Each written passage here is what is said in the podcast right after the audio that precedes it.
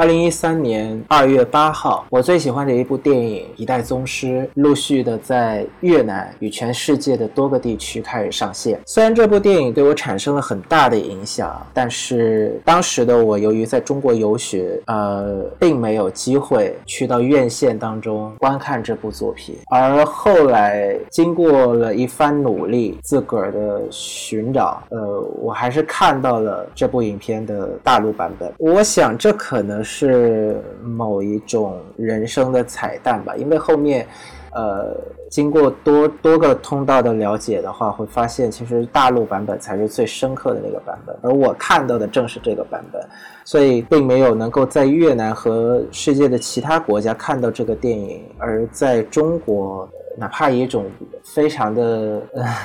就是要自个去寻找的这样的一个状态去看到它，我觉得算是一个非常好的一个彩蛋吧。然后三年十三十年了，对，直到今天，我仍然对那部电影当中的见自己这样的一件的一个呃三件世界观当中的第一件非常的着迷。虽然说作为零零后来讲的话，呃在现在这样的一个岁数，二十三岁左右，谈什么见自己，我觉得有点扯，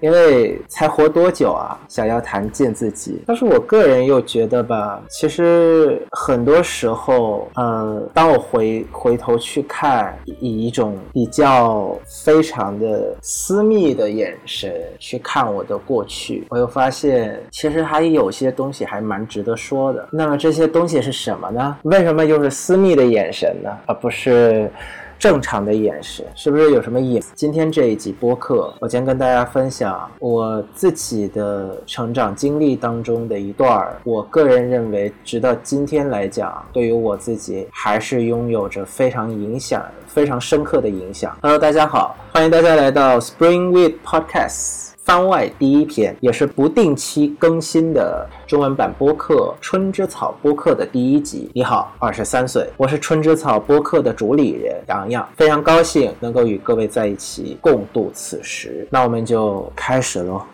听时代响起的首首金曲，宋，短暂光辉中的人生经验。学，时代进步之前沿，活出缤纷多彩的每分每秒。欢迎大家来到我的春之草播客。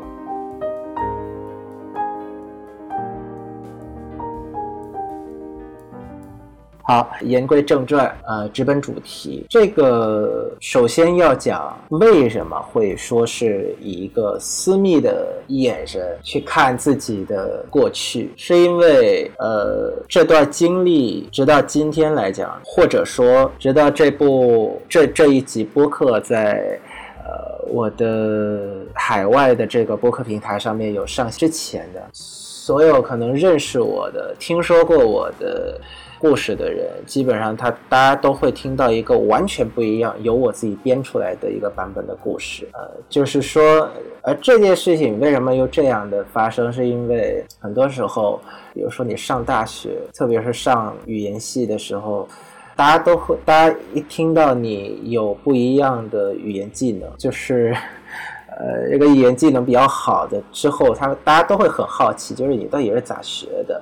所以呢，这个现在他们知道的版本呢，是由于要无数的无数次的一遍又一遍的回答这样的问题而编出来的一个版本。但实际上为什么到后来呃，我哪怕是到了要给自己播客频道取名字的时候，我我仍然是那么的钟情于春草这样的一个概念在，是因为我本身去学习跟掌握这样中文这样的一门语言的过程当中，就充满着某种野性的色彩。对，当大家都以为我应该是从某个非常的呃高级、非常的有质量的、有名的学校毕业的时候，我要不说，我要想，我我真的觉得就是挺挺挺有威力的。就是我要是想隐瞒的话，大家都永远都不知道。就是说，大家都以为是这样的事。这样的时候，我应该是在北京啊，某个或者说是中国的某个一线城市，然后拥有一个非常美好的初中时光的时候。其实呢，那六年的时间对我来讲好混沌，因为我上的不是文化课学校，而是武校。没错，你没有听说听听说错哈，听错哈，是武校。具体的位置呢，就是河南省登封市少林寺风景区王指沟度假村某个不不知名武校的宿舍，那是我当时生活的地址。然后，其实这里要跟大家讲一个背景啊，要跟大家讲一个背景，就是我到底是谁，然后才才会知道，就是说。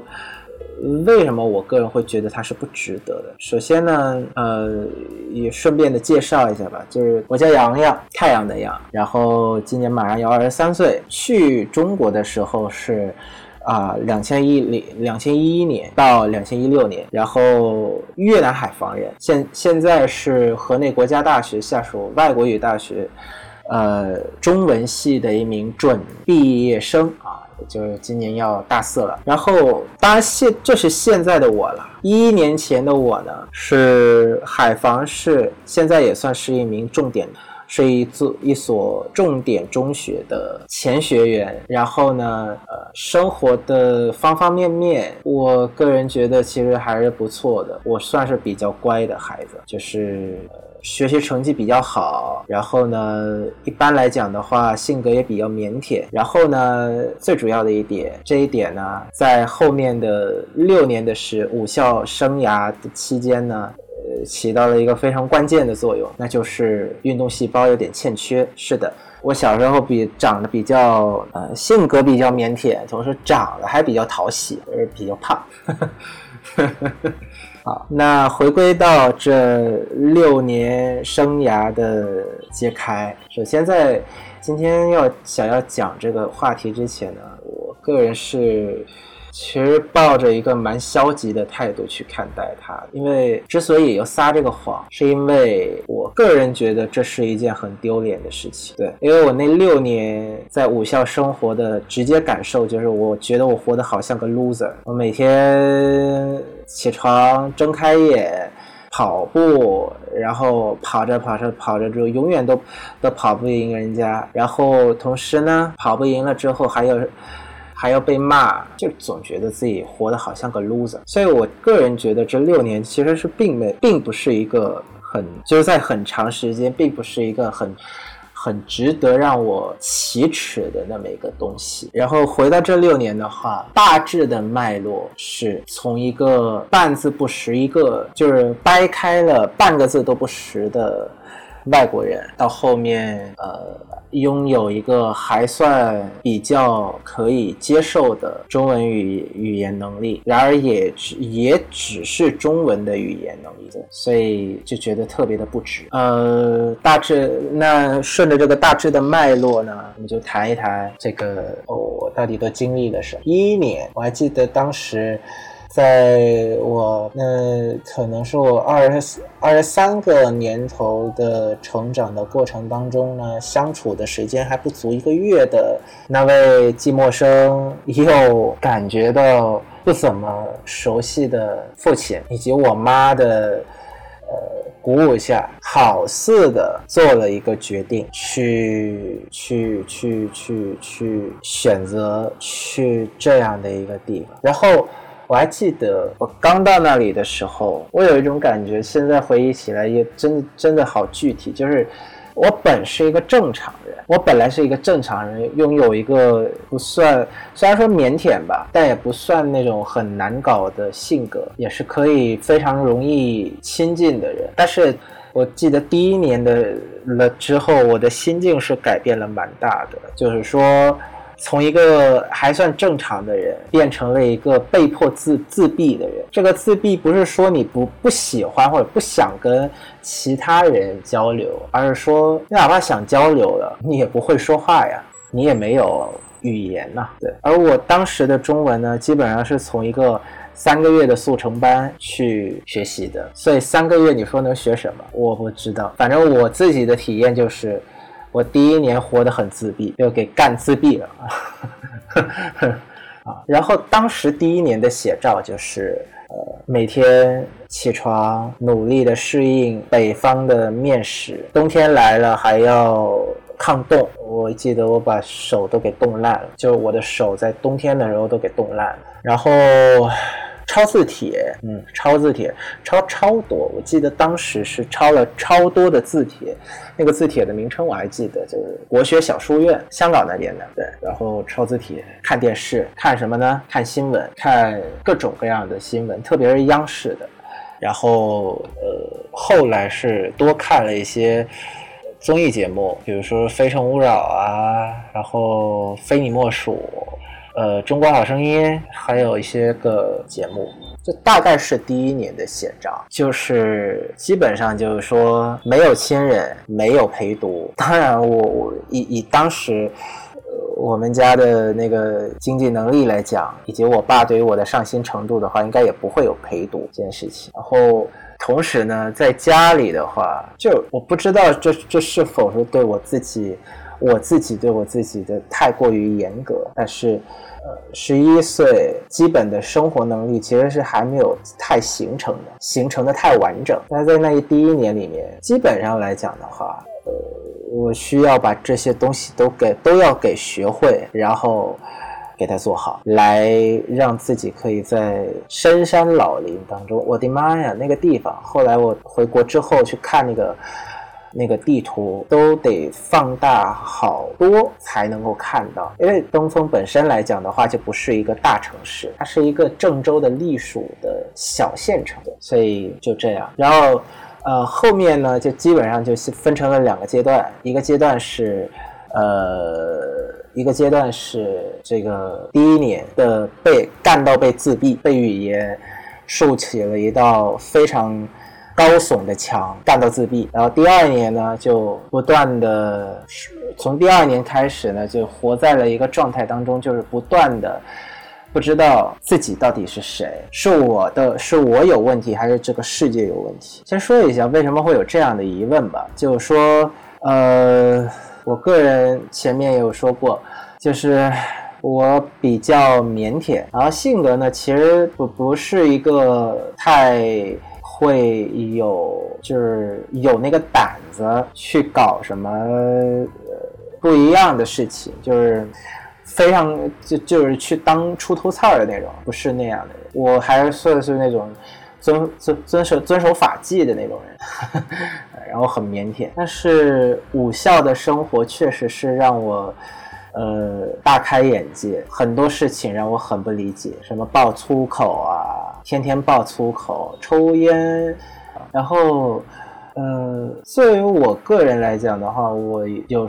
就是后有些事情其实是可以可以可以可以可以可以可以可以呃接受的，就是比如说爆粗口，比如说无缘无故的打架，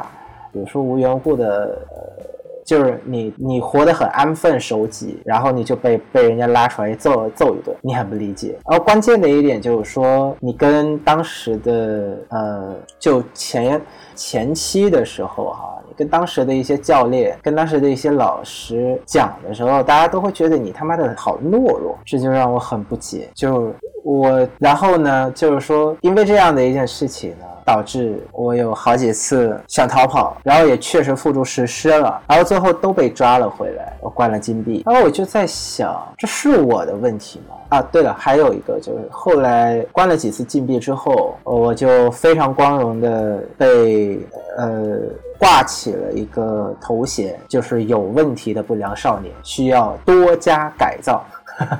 多加改造。我很当时直到后面直到最后我回到越南之后，我都觉得这是我的问题，我真的这么差，我都活得那么的安分守安分守己，甚至被人打了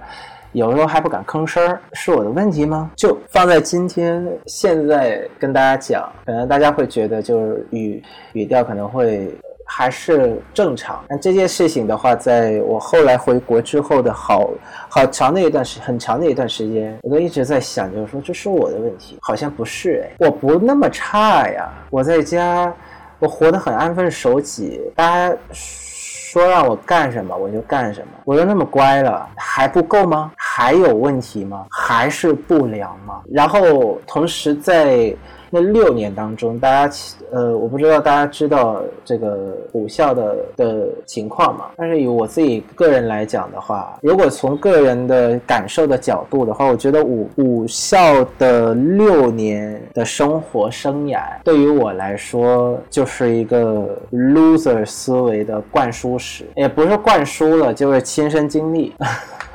我前面我也有说过，我是一个运动细胞不太足的人。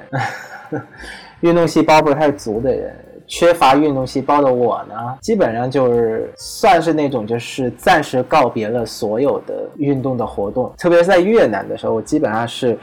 我的运动活动很简单，就是跑步加走路，完了。我哪怕玩任何一个比较简单的，比如说跳绳，我都跳得不好。这应该是我人生的短项。如果放在现在哈、啊，如果放在现在这样的一个呃，你有知识，你是一个有接受过专业知识熏陶的人的话，你会你会清楚的一件事情就是说，这其实不是你的问题，这其实就是你的短项，天生俱来的，呃，那就努力的扬长避短就行。那那六年的时间，我基本上就是什么，我最短的每一我最短的短处，几乎是天天被拿出来鞭鞭尸，鞭尸一遍。人家跑步。我总是一个班，比如说一个班跑步，我总是最后几名。人家做的这个后空翻，那个高难度的动作，我连我连鼓起勇气去做的胆子都没有，做都做不好。然后呃，就是每天你做啥都不好，你训练训练的不好，导致了你，然后然后就是你做不好之后，你还要受到谴责惩罚。然后就各种各样的，也是有那种就是说嫌弃啊，然后被受欺负的东西出现。就呃，我个人到后面来讲的话，我对于这样的一件事情其实是特别的不知道要怎么说和做。然后同时由于是武校，文化课只是辅助，所以这六年的时间当中呢，我文化课我我我上文化课的进程基本上是不正常。但是呢呃，有一点是可以肯定的，那就是文化课上课的进程基本上是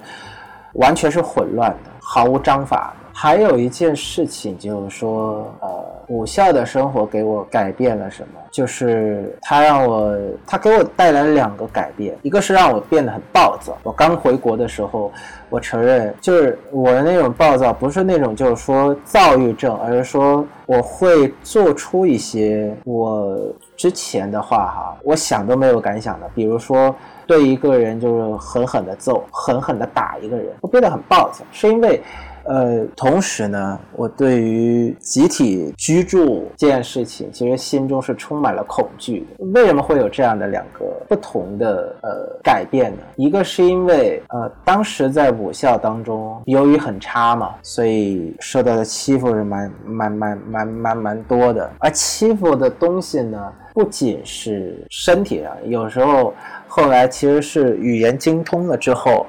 因为更伤心的一点就是你还会被语言羞辱的，所以嗯，这就让自己变得很暴躁，会让自己变得很那种就是以牙还牙的姿态，你敢弄我，往死里弄。当然这些回忆呢也只不过是非常片面点点的，但最终呢还是要回到就这六年当中到底给我带来了什么。我觉得现在直到现在拿得出手的可以说的，并且真的有有给我带来一些红利的东西，其实无外乎就是中文的能力。很多在越南的同学都一直在都都一直在请教我一个问题，就是说我学习中文的秘籍，我有什么秘籍还是什么东西？我说实话，每一次我听到这样的问题的时候，我都感到很恐惧，因为反观看我，就我让我自己在脑中观看我自己的整个学习中文的过程，我都不知道我该怎么回答他，因为这根本就不是什么学习，这只不过是一个人自我的探寻，然后在那样的一个客观环境下，它出现了一个催化的现象，所以就有了。对，前面我有说，我那六年的时间当中的文化课上课的上课的的的的的东西，其实是非常的混乱的。那么，那我又是怎么学到中文的呢？其实我学习的方法很野，对，除了第一年的看新闻，然后看各种各样的综艺，而且看了。呃，还要就是有点像那种你把自己放在一个水缸里，水缸里的水呢，就是这个你听到的内容，你你听你听天天听。国外的话，你一天大概撑死的话，也只听到了四个小时的那个语言的内容。而我当时的环境基本上是我从头到晚，从早到晚，我只要想听，我基本上都能听到。然后就是腔调这个事情，在腔调的这个方面上，其实是没有什么捷径可走的，还是要与具体的人进行具体的听交流，甚至是模仿才会有。这个模仿呢，也不是说像鹦鹉一样，就是人说一句他说一句，鹦鹉有时候其实说的也不标准，对，而是呢，你去去去跟一个人谈的时候，观察那你要观察的是从那个人的哪怕他说的每一个每一句话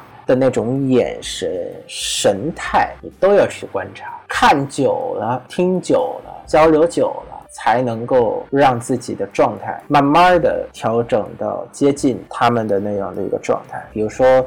说一个那个吧，比如说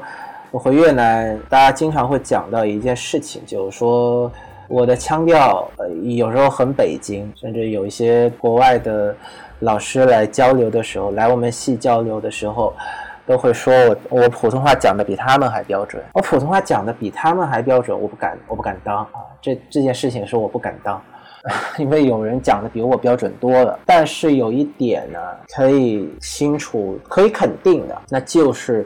我确实有学，而且不只是学他们如何发音，而且还学他们如何的把任何一句话给抛出去。我的普通话说实在的，当时教我文化课的老师，他连普通话都说不标准。对，我还记得他上课的时候，他给我讲那个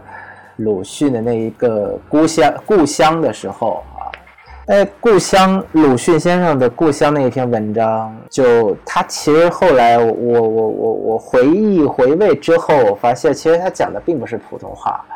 他讲的其实是河南话。有故乡嘞，鲁迅先生的故乡，就大概这样的一个腔调。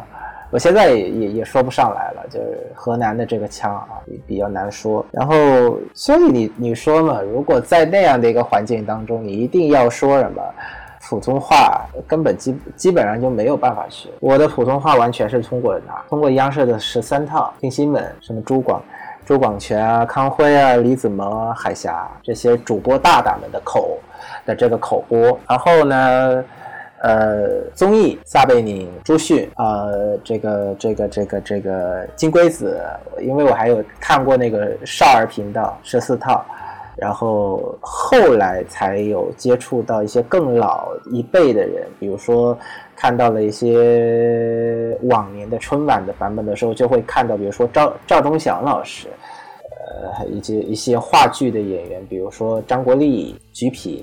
然后就是说晚会的话，就是朱军、周涛、李咏，然后我最喜欢的董卿女女士，就基本上我的口我的中文口音呢，没有什么书啊、呃、来读，也没有拿什么书来读，也没有什么老师来教，完完全全的就看这些人。然后当时是因为非常喜欢董卿嘛，所以我记得是我把她的呃不管不仅是哈这个春晚，而是哪怕他主持的，比如说中国的诗词大会，然后我要上春晚，这些节目我都拉出来，然后几乎是照着，我记得是私下是有照着他的哪怕是一颦一笑的那种感觉去模仿。对，所以这就导致了后面很多的很多的这边越南的一些朋友们请教说，你是如何学到就有这么好的一个口音的？我说嗯，我很难回答你这个问题。对，我很难回答你这个问题，就是说呃，完完全全的我感我感觉我没有什么经验可以可以可以分享给你，就是看。但是后来我又发现，就是说看这件事情其实也不是所有人都能做得到，因为每个人都有不一不一样的要忙的事儿，所以你说那样的话给给他们那样的回答，他们眼中透露出来的那种失望的表情其实是其实是有情可原的，就是说不是说所有的人都有那样的一个闲暇的时间天天盯着屏幕去看去模仿就出现了这样的口音。他肯他为什么想要问你秘籍，是因为他没有时间，但是我就回答不了，然后我的故事呢也解释不通这样子的一个东西。后来就大家都会归咎于就是说啊，我学的时间比较长，然后我还上过在中国上过初中高中这样的一件事情，所以我的口音口条自然就好，嗯，算是吧。但其实真正的话就是我的中文的口音词汇句法，甚至是呃讲话的这种北带点偏点北京腔的那种东西的话，完完全全就没有谁教过，就是电视。对，就是电视。然后还有一个点就是听华语歌，听华语歌我直到今天来讲的话，我我我都我都与我们中文越南这边的中文学习圈的人，新一代的人啊，我都觉得就是与他们有一些距离，因为我我听的东西他们一般都都不听，他们更喜欢听的比较新一些的古风神曲的我又不听。当时的我在中国呢，还有一个就是说听了很多的华语歌，哇塞，什么都听，什么邓丽君啊，呃，老一辈的非常非常老的一辈的邓丽君、刘刘文正，然后呃新一辈的什么那英、孙楠，什么呃张那个什么田震 ，Oh my god， 田震，还有那个当然零零后的共同记忆那一代，周杰伦、孙燕姿、蔡依林，呃，其他的这些人，林俊杰啊，还有林俊杰。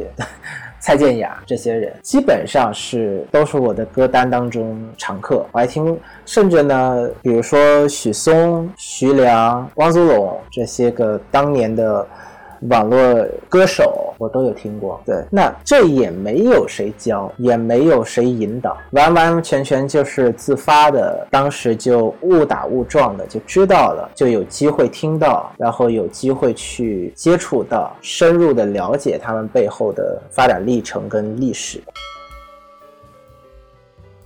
说的有点远了哈，现在扯回正题。其实今天讲这样的一个概率，就跟大家分享这样的一个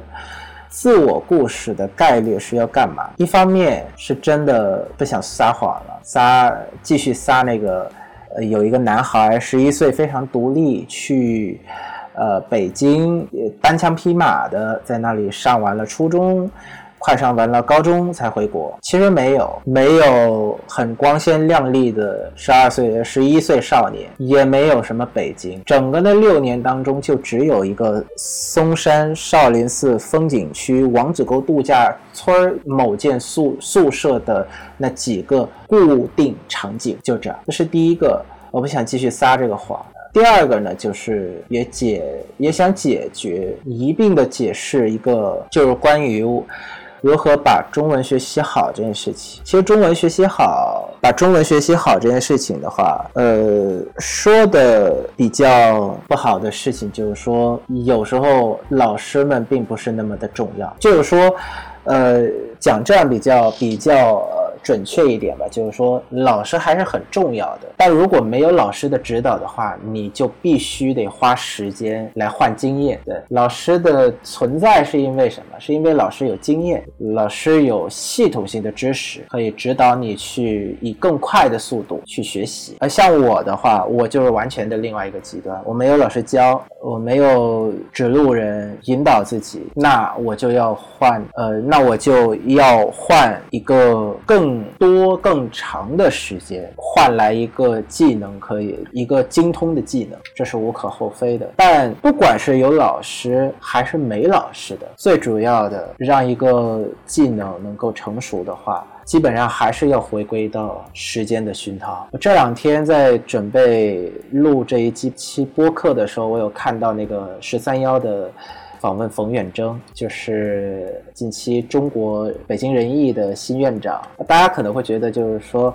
啊，这不就是个综艺节目吗？综艺的反弹节目吗？我个人看到了一个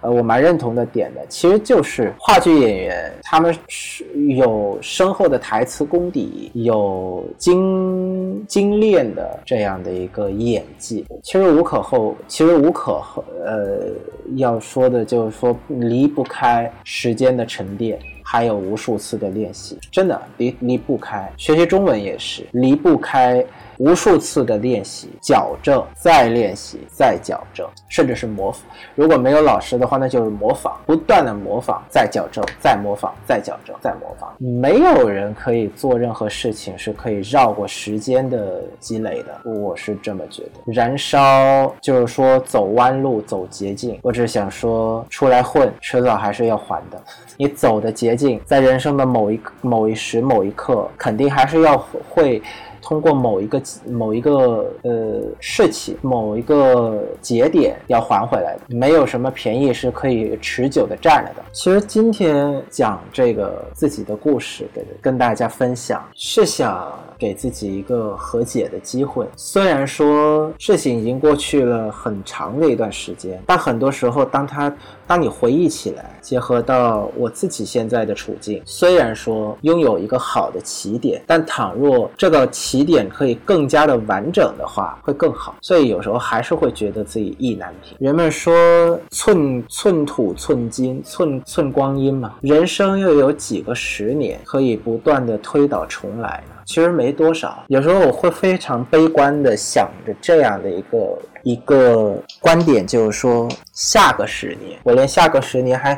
活不活得完我都不知道，谈什么下个十年？对，这其实是时光之贵之贵重的一个体现。就我个人是是是觉得，倘若如果可以重来再做一遍，我绝对不会让我的童年、我的我的少年时期是那么的混乱的。呃，做的发生的发展，尽管最后的结局呢，仍然是还是通过非常大的努力才能够拿到今天这样的一个状态。但倘若可以重来的话，我绝对是不会这样让它这么的混乱的发生的。六年的时间，文化课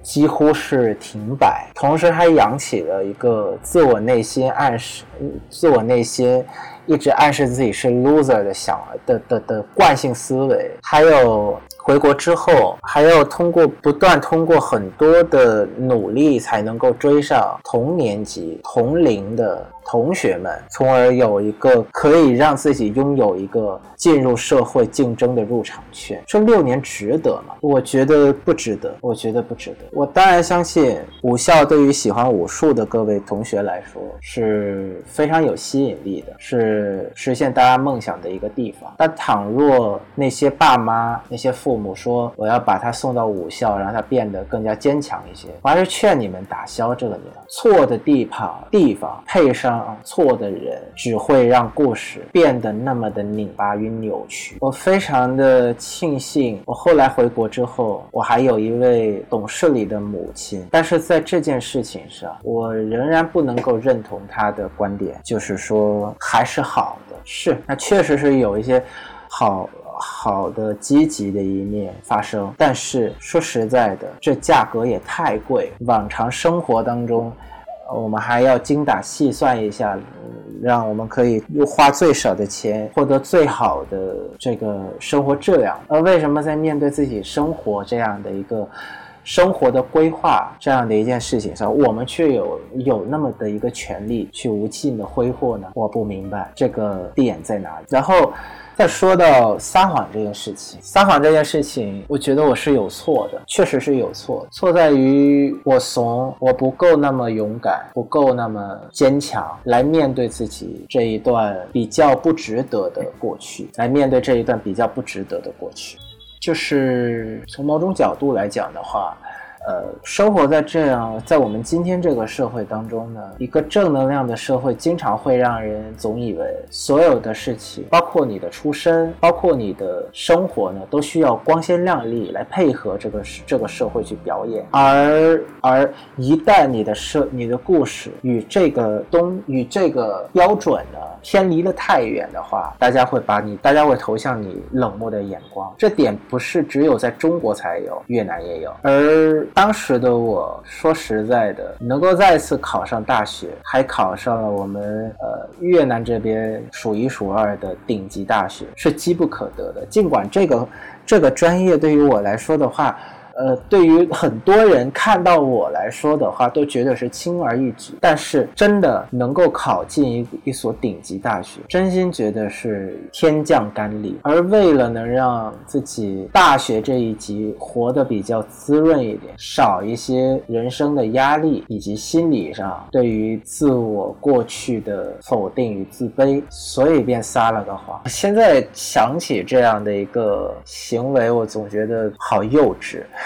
对，但也要承认，人在怂了的时候，人在怂了的时候，其实也怪不了啥，因为怂本身就是我们的本能嘛。至少到现在，我感觉还是比较欣慰一点，是我敢面对怂这样的一件事儿，而不是继续把它隐藏起来。因为在今天这样的一个时代，你撒的所有谎都会有某一天会反过来吃掉你。今天是个互联网的社会，除非你死了，或者真的你撒的每一个谎都有可能反过来反噬你。所以与其所以在今天活得比较呃坦荡的精髓，就是在于说活得没有谎，就是活得坦荡。好，跟大家唠嗑唠了这么长的一段时间，我觉得今天这一集应该是一个非常没有营养的一集吧。呃，简简短的方式去唠了我个人我个人一段既觉得不值得又觉得很特别，阴差阳错的特别的一段经历，作为呃，借用一下我那位素未谋面的父亲的话，就是作为越南为数不多去了少林寺游学的越南人，确实我想到今天的话应该也没有哪几个人越南人选择少林寺去留学的。对，你应该为此感到自豪，可我自豪不起来。我以为我会我会学到什么精深的东西，结果呢，这不是散养吗？找了一个很很远的地方，离河内八千多公里的地方进行散养实体系实体实验嘛，然后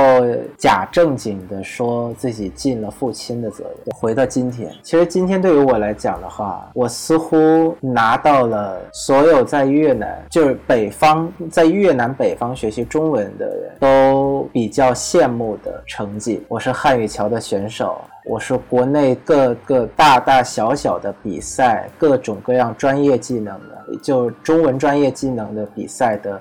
冠亚军常胜客常胜的人。可惜摆在我面前的，仍然需要很清醒的看到，就是语言它只是一门很小的技能，它只是一门很小的技能。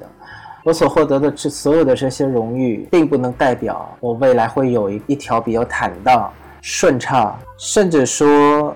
我与其他的竞争者有多少的优势。这不是内卷，而这是一种理性的思考。越到后面我越看见很多东西我比其他人还欠缺了很多，一些本本能的基本的我竟然还要通过不断的自我去补习补习才能够知道。二十三岁是一个新的开始，我不知道我这我这新的一岁会把它活成什么样。此时此刻的我心心底是很忐忑的，我不知道它会成什么样，但可以肯定的是，老天爷应该不会那么的不公平吧，让人呢让人比较清醒的知道自己在哪儿，知道自己引以为傲的的技能实际上放到长久的竞争赛道上也没有多少的优势。敲响了这个危险气息逼近的丧钟，我觉得这个可能是上天送来的一个非常好的礼物，让人清醒。也许可能还没有答案，但先清醒总比没有答案好得多。呃，最后最后哈，最后到最后我想跟大家讲一件事情呢，就是这个播客呢是我个人的一个分享通道。说实在的，我没有太好的口才，也没有很好的一个叙事方式。大家如果听这一集播客的话，也可能会发现我自己呢的叙事逻辑呢也比较混乱，但是呃，我是一个仍然非常热爱分享的人，所以今天作为第一集肯定不会是最后一集因为我会在后面继续提升我的叙事能力，从而跟大家分享更好的一些东西。今天纯纯属是一一集唠嗑，跟大家唠一唠自己的一段过去的经历。虽然今年很难，面对着千变万化的世界，面对着很多时候涌上心头的无力感，我知道很难，我也很难，但是我仍然愿意，我我仍然愿意希望各位，如果可以的话，我们有很多的创伤，我们有很多的的不幸，但是我们仍然活着。人们人们有一句话就是活活着到最后就是胜利。其实大家不理解的一点就是，即使你活到，即使你活着到最后，但是你没有任何提升和体验的话，其实也是输家。活着到最后就是胜利，是也是什么？是在今天这样的一个环境当中，不断受到毒打之后，虽然我们可能并不会成为夜空中最闪亮的星，但至少在我们心中对于自己能力发展的这把尺子当中，我们有前进了，我们有比之前更好了，这就足够了。好了，再说的话有点鸡汤了今天的这一集 podcast 到这里就要结束。作为新任的唠嗑 U P 主，播客主理人，非常希望今天的一个分享呢，虽然说我也只是摘取了我觉得能够接受的段落来跟大家分享，但是希望这样的分享呢，仍然是可以跟大家带来一定的价值，以及鼓励带大家，呃，带给大家一些力量。新的一岁，收起那些自怜自艾，小心的规划自己下一步的每一个细节，不要与人攀比，照着自己心中的那一把尺子继续活下去。我想在这样的前提下，我有勇气说新的一年新的一岁我应该活得不差。感谢各位的收听，这里是 Spring Week Podcast， 我是主理人洋洋，我们下次再会。